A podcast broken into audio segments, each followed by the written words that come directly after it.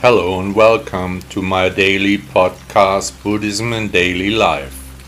I'm Charlene Reiner and I'm very happy that you are here. Please also download my app Buddha Blog English from the stores of Apple and Android. Thank you so much. Pathological mental attitude. Two people stand next to each other and look at the rose bush. One says beautiful, the other hates roses. Life is hard, harmony is not the standard. But what is sick? What is still normal? And does normal even exist? Rational arguments are no longer accepted anywhere. The self-imposed insanity goes into the next round, will dissenters soon be burned alive again in the marketplace?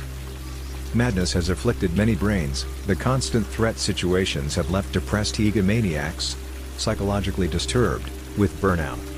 Buddha said that exactly this ego mostly causes the problems. Already ancient Rome perished from its arrogance. It seems to be related to the ego. Over the centuries, and up and down of cultures, the human component just. Pathological mental attitudes have arisen.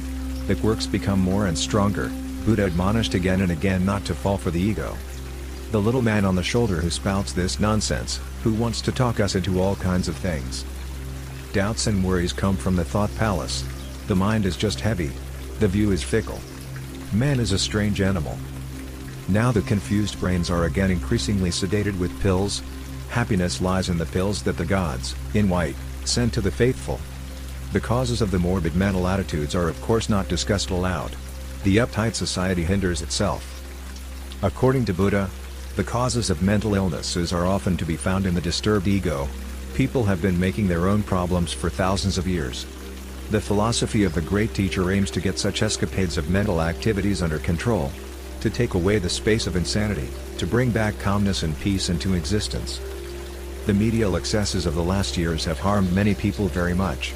The society gets sick, comes only with difficulty from the global problems to personal experiences.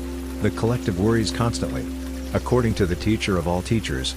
However, we should just not make head, but accept the life as it is. To get out of the cycle of mental illnesses requires a clear decision. Do I want to keep my mind healthy? What do I have to do for it? What changes are necessary?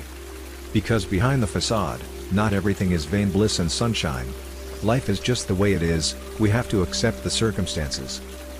No man is an island. Of course we humans are also dependent on influences, but we must deal with it in such a way that our mental health does not suffer because also spiritually seen the way is the goal. I am purified in my spiritual behavior. Buddha, honorary name of Siddhartha Gautama, 560 to 480 before the year zero. Did you enjoy the podcast? Thank you for listening to Buddha Blog. Did you notice that there are no ads running here? That you are not annoyed with consumer messages? Would you like to thank the author of this blog for his work with a donation? Support me contribute to the extensive costs of this publication. Your support can help to continue the important work we are doing for Buddhism. Please also download my app Buddha Blog English from the Apple and Android stores. 1000 thanks.